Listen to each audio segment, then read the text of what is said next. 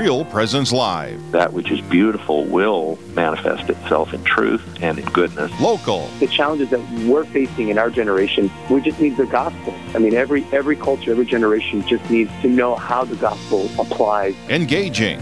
We don't bring any life at all to the church. The church is, is the life. It's what gives us the life. Live. The reality is, He is all things beautiful, capital B. And so anything that is authentically beautiful draws us, even if we don't realize it, to God.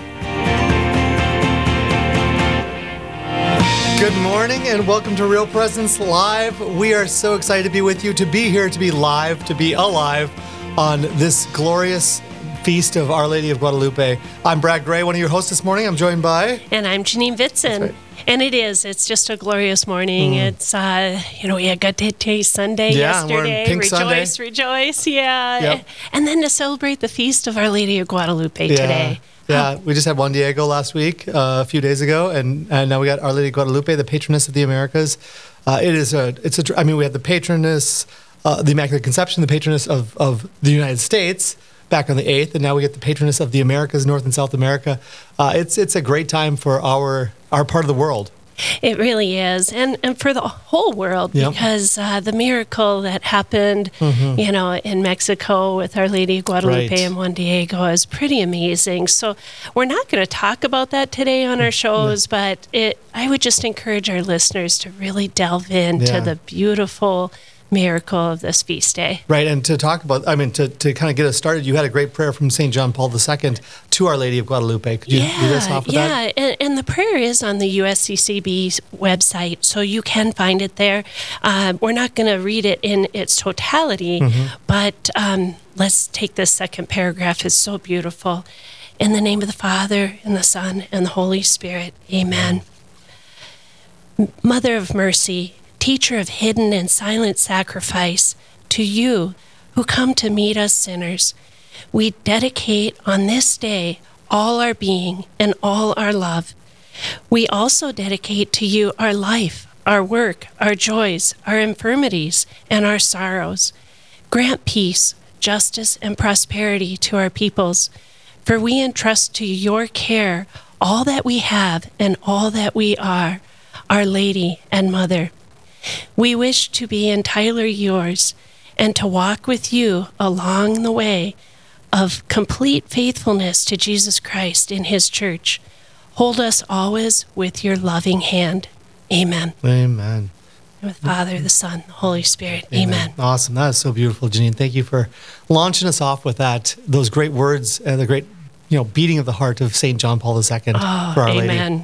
Amen. Yes, Yeah, just it is. It's a, a beautiful, beautiful reality, and you know she is such a sign of hope for our times because she entered into a, a society, a culture that was so depraved in many ways. I mean, just wicked with Yeah. with what they were doing, and and brought about a transformation. So, um, Yeah. a great sign of hope. And and so many of the things that uh, when she came Hmm. that were happening in Mexico are still happening in the world today, and even in our own country. Mm-hmm. Yeah. So praying for Our Lady of Guadalupe's intercession for just the the evils in our world still today. Yeah, yeah. She brought uh, Emmanuel, the God with us, uh, as we celebrate this Advent season, and we are joined now by Chris and Hannah Motz from the Emmanuel community. Good morning to you guys.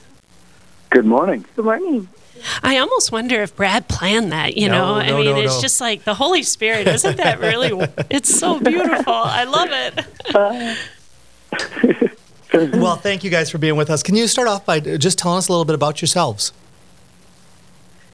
Um, yeah, sure. I can introduce us a little bit. Um, and I'm sorry, I've got a bit of a, gra- a groggly voice here Mm. because I'm getting over a, a cold, as I'm sure many Yeah, um, out there are. As our well. family keeps getting blasted with Uh, that, so I'm sorry about that. Yeah. Yeah, yeah, yeah. So I'm not going to be fun to listen to, but um, we are. We just celebrated our 10th anniversary, and Congratulations. we have five five little kids, all under under 10, obviously. Oh, Um, and uh, yeah, so it's busy, busy family life. Um, we met in law school in the Twin Cities, and neither of us actually have our, our license here in South Dakota, but both were were licensed in Minnesota, where we started out our family life and have been here in Sioux Falls for the last um, going on five years. So, so that's kind of us in a nutshell. Wonderful. Well, Um, huh. Uh, well, I just thank you guys so much for being with us. I, I and you're you're a part of the Emmanuel community. I'm just wondering if you could share with us a little bit what that is. Yeah, the the Emmanuel community is an international lay association of pontifical right, which is kind of a mouthful, but that's its sort of canonical status. Mhm. And it's um, it, it's it's one of the new movements of the church that emerged in the 20th century, and it there are about 12,000 members around the world, uh, lay people, consecrated celibate people, and priests. Um, and in a nutshell, we're just uh, we're people that are pursuing holiness together uh, according to some kind of concrete forms and have a sort of a, a way of life that we try to share together to encourage one another in holiness. So, so Hannah, tell us uh, how did you first get involved with the Emmanuel community? Um, well, when we were in law school, Chris actually um, owned a condo just down the block from a parish where the the pastor was a member of the Emmanuel community, and so he encountered the the community through that parish. And after we were engaged, so he he became somewhat involved with with the community. Um, then, just through his proximity, um, and I grew up in a different uh, a different charismatic community, also Catholic in the Twin Cities, and so knew when we we started dating, and I saw that Chris was involved with this, I just affirmed affirmed him in that in the goodness of of having a concrete way that you're living out your faith through through a community life, through brothers and sisters who you're serving and um, and and loving and having accountability with. And so I just I just said yes, this is a good. It was a a good for my family growing up, um, and just encouraged him in it. And um, when we were engaged, we actually went on pilgrimage to World Youth Day with with the community. So became involved um, with the community even before we were married, and then um, throughout our married life have have been walking with the community ever since. So, um, so yeah, that that was just a blessing. That proximity there. Wow, that's really cool. I, I'm I gotta just step back for a moment because I'm just curious if you guys could help us. You, I think Chris, you had said it's um, a, lay association of the faithful of the pontifical right. Is that how, how did you say that again? Yeah, it's a it's a it's a public uh, association, a public lay association, which just means that um, it has the blessing of the church, Okay. um, and and uh, it can really hold itself out as a. Um, it has the blessing of the church to hold out its proposal of a of kind of this concrete path Hmm. as like a good thing, so we can invite others into it. And um, it, as Hannah kind of alluded, um, it had its origins in the early 1970s in the charismatic renewal, Hmm. and um, which f- many people may know sort of had this this this spiritual dynamism that arose in the United States.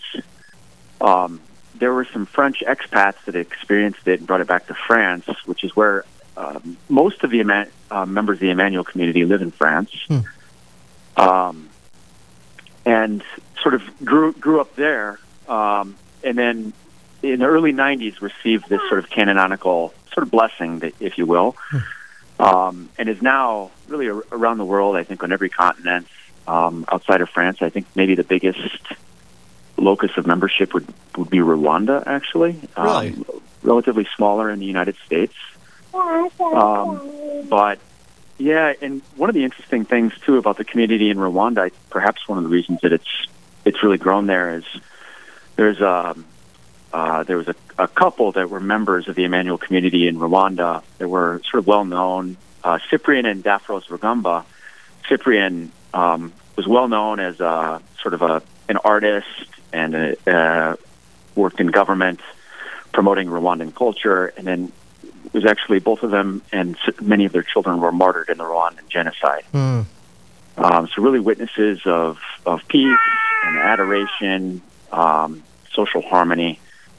But anyhow, Yeah, the what has hap- what happened in Rwanda was uh, uh, pretty pretty awful. I remember being in Belgium, and the priest at uh, Maredsous Abbey he had lost his whole family to the Rwanda genocide, and um, boy, it really touched the whole world in a a very profound way. And the faith of the people of Rwanda are such an example to us, and in living our faith. Yeah, that, that, mm-hmm. that's right. And, you know, and perhaps too, the, you know, this is the meaning of Emmanuel. God is with us. Mm-hmm. And, mm-hmm. and we know that where sin abounds, grace abounds all the more. And so, of course, uh, of course, people of great holiness will, will sort of shine as great lights during these times of darkness and these places of, of, of evil. Mm. Yeah, that's, that's Amen. beautiful, profound. Um, so, so this is an association of the faithful um, with a specific purpose. What what what inspired the founder of the community to to create this movement? What what was the need that he was responding to or addressing? Um, well, I can I can answer that. It wasn't it wasn't really like an idea. So the, there are two founders of the Emmanuel community, Pierre Goursat and Martine Catta, and it wasn't like an idea that they had. It was really a response to God's first action, to an experience of God that they had. So as I said, um, it's sort of um, through the charismatic renewal, they had some expats had come back to France from America. They were sharing with others about this experience of um, new life in the Holy Spirit and really, really encountering God as, as somebody personal, His love in a very personal way. And um, uh, Pierre and Martine, they they went to a retreat weekend, and they, after receiving the prayer, uh, prayer of the brothers and sisters, begging God to do something new and to help them know Him in a new way, they left this retreat weekend um, with a deep and profound encounter of one another, truly as brothers and sister. Um, you know, a new awareness of their baptism and what baptism does in our life to uh, to not only make us children of God, but to make us brothers and sisters with one another. And so they started meeting regularly in a prayer group, um, and it just sort of multiplied. Uh, it wasn't a plan that they had; it wasn't anything they tried to do or or that they foresaw, but it just sort of what they were doing in these weekly prayer groups um, that they they called uh, a maisonnée or a household. Um, it, they just kept multiplying, and and they haven't stopped. So they kind of just started doing something, and it became attractive to people, and, and people wanted to do it alongside them, kind of, and it just just organically grew. That, that that's right, um, and it very organically grew, and it's it's the household really where the rubber meets the road for community life, the Emmanuel community. Um, in America, we might call it more like a small group. Uh, in Emmanuel, we call it the maisonnée, which is a French word for household. Okay. And it's a it's just a group that meets um, either every week or a couple times a month, and it's maybe six to twelve people, and you you praise. Uh, there's a sharing about one's life of prayer, where you're where you're seeing God alive in the world and in, in your own prayer, and and how you, how He's speaking to you, what He's asking of you. You share intentions with one another, and you just share life with others. That is cool. Uh, we, we're going to have to take a quick break, but when we come back, I, I want to dive more into this. And uh, I mean, it's just such an, in, intriguing reality because when you when you talk about a community, um, we we find ourselves more and more fractured. It seems in our times right now, and, and having a a concrete way of pulling together, and and pulling together specifically in the context of of friendship and uh, a friendship that is based on God, I think is just it's beautiful. So I want to talk more about this. We're going to take a quick break, but we'll be back with more Real Presence Live right after this.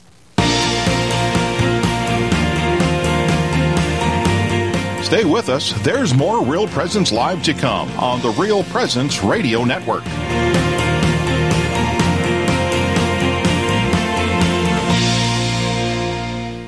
Did you know you can listen to the RPR network when you're on the go? Just search for Real Presence Radio in your App Store. Listen live to any station across the network at any time, so you can stay connected to your local community from wherever you are. Plus, if you miss a program, the Real Presence Radio app is your one stop shop for local and national podcasts, including our signature show, Real Presence Live. The Real Presence Radio app, with you every step of your faith journey. Download it today and see what you've been missing. The Mustard Seed Catholic Store is South Dakota's place to purchase Catholic books, gifts, and decor. With locations in Rapid City and Sioux Falls, we are here to provide you with gifts for the Catholic occasions in your life. From baptism to First Communion, confirmation to weddings, and ordinations, we pride ourselves in having local artists share their creative talents, making rosaries, crucifixes, artwork, coffee, and books. We are located in Rapid City on Main Street, in the new Diocesan Building, or in Sioux Falls on Grange Avenue across from Costco. This is Lavinia Spirito for Catholic Way Bible Study. Some say that our age of relativism, the belief that there are no absolute truths, began when the philosophers of the Enlightenment divorced reason from reality. Indeed, David Hume wrote that reason exists only to serve our own agendas. Contrast this with great thinkers like Thomas Aquinas and St. Augustine of Hippo, who each taught that reason is at the service of reality. And because of this, the human reason can reason their way to truth. In John Paul's famous encyclical Fides et Ratio, he writes Faith and reason are like two wings on which the human spirit rises to the contemplation of truth. Millennia of Christians have held that faith without reason is brainwash, and reason without faith is blind. So today, when you're thinking through an issue, ask yourself Is my reason serving reality, or am I twisting reality to serve myself? Catholic Way Bible Study. Peace, power, purpose. Find out more at cwbs.org.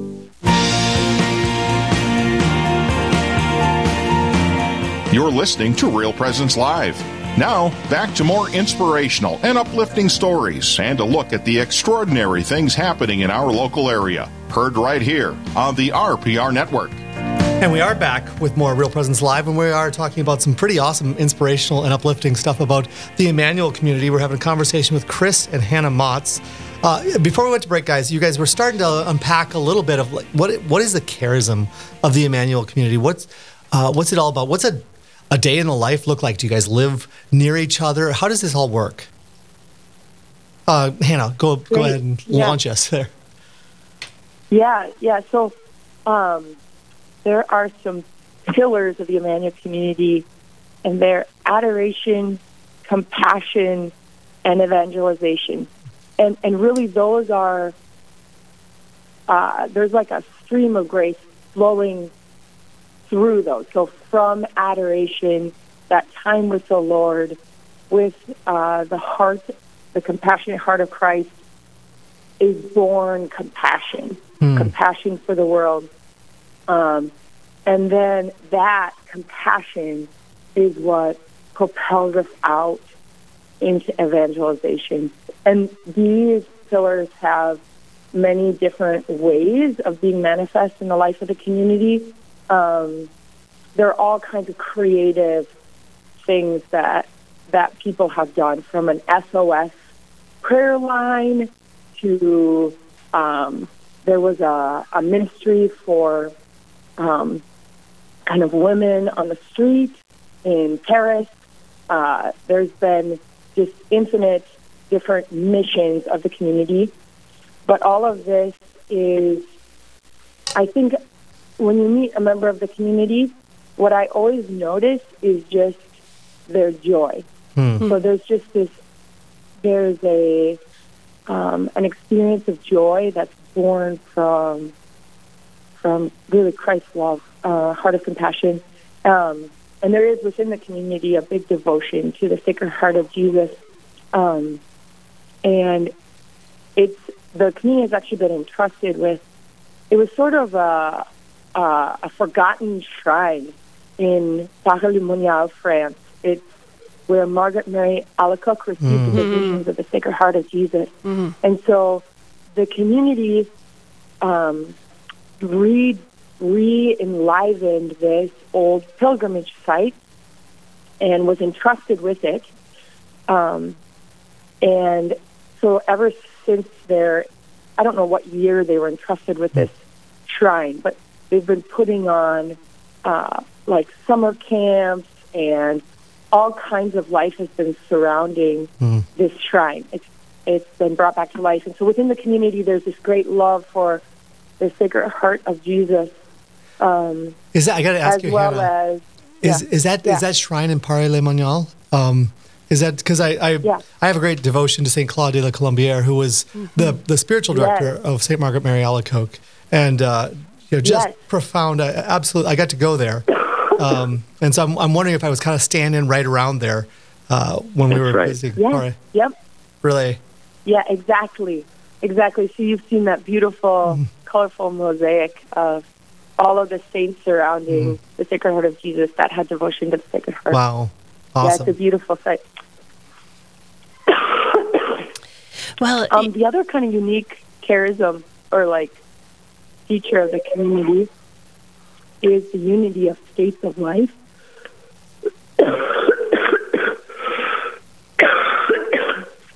We're so sorry. sorry. Our, our listening area of over potentially two and a half million people, I bet about half of them are feeling Coughing right along with you, I think. Exactly. I, Hannah, I, I could pick up where Hannah left Okay. off there. So it, what Hannah was um, saying is there's this unity of state of life that is sort of inherent to the charism of the Emmanuel community. And really, coming from this name, Emmanuel, God is with us, Mm. it really, the, the great desire, the charism, the gift that God has given is to be an icon of an icon of God's love, which Mm. is an icon of communion, right? And so within the household, the Emmanuel community household, you, you might have married lay people, you would maybe have single lay people, you could have consecrated celibate. So there are uh, over 200 consecrated celibate women in the Emmanuel community, and also a number of consecrated Wow. celibate men. And then you might also uh, find a priest or a deacon within an Emmanuel community household. There are over 300 priests of the Emmanuel community, including a number of them in the United States. Uh, so there's this within this sort of unity of states of life within the household. There's really a you you can be exposed to somebody who has different joys and struggles in their life, Sure. and it it really um, it strengthens strengthens the whole by just sort of uh, seeing the, the the beautiful diversity and complementarity of the manifold gifts that God gives. Um, so the unity of states of life is also at the core of the identity. Hmm. I, Chris, I just love that because you know when you talked about the the three pillars, you know, adoration, compassion, and then evangelization. You know, that second pillar is so important for us as Catholics to really focus on hmm. because, you know, really it's only the saints that knew how to be compassionate. you know, hmm. it's so, so important because, you know, we can get caught into, you know, our Catholic life with, you know, rituals and community, but we forget how to be compassionate to the world who mm-hmm. not part of our community. And we need to be able to reach out and be those evangelizers of our faith and the beauty of it. But if we can't be compassionate, we're not going to evangelize. Mm-hmm. Does that make sense? Yeah, that's that, that's so so true, and that's you know, and that's what uh, the way in which we understand our pillars: adoration, compassion, and evangelization. Sometimes compassion can be very difficult. You know, we become maybe cynical or numb, but it's through that constant going back to Jesus in the Eucharist, that daily commitment to adoration that we undertake, where that compassion is renewed, where we receive Jesus' very own heart once more and we get the courage and, and the grace that we need uh, to be sort of uh, refreshed in compassion through that, that daily time of prayer before the Blessed Sacrament. So, so everyone that's involved in the Emmanuel community, they they have a commitment to going in the presence of Jesus every day.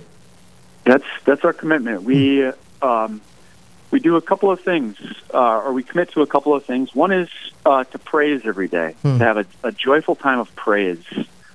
Uh, another is, insofar as our state and life permits us, to spend a long time in adoration every day, whether that's in front of uh, Jesus exposed in the monstrance, maybe in front of the tabernacle in the church. Um, Hannah and I live down the block from a, a church and a chapel where we were able to adore. Um, and to go to mass every day Hmm. uh, if if we're able, if our state and life you know permits. Sometimes Sure. it's not always possible.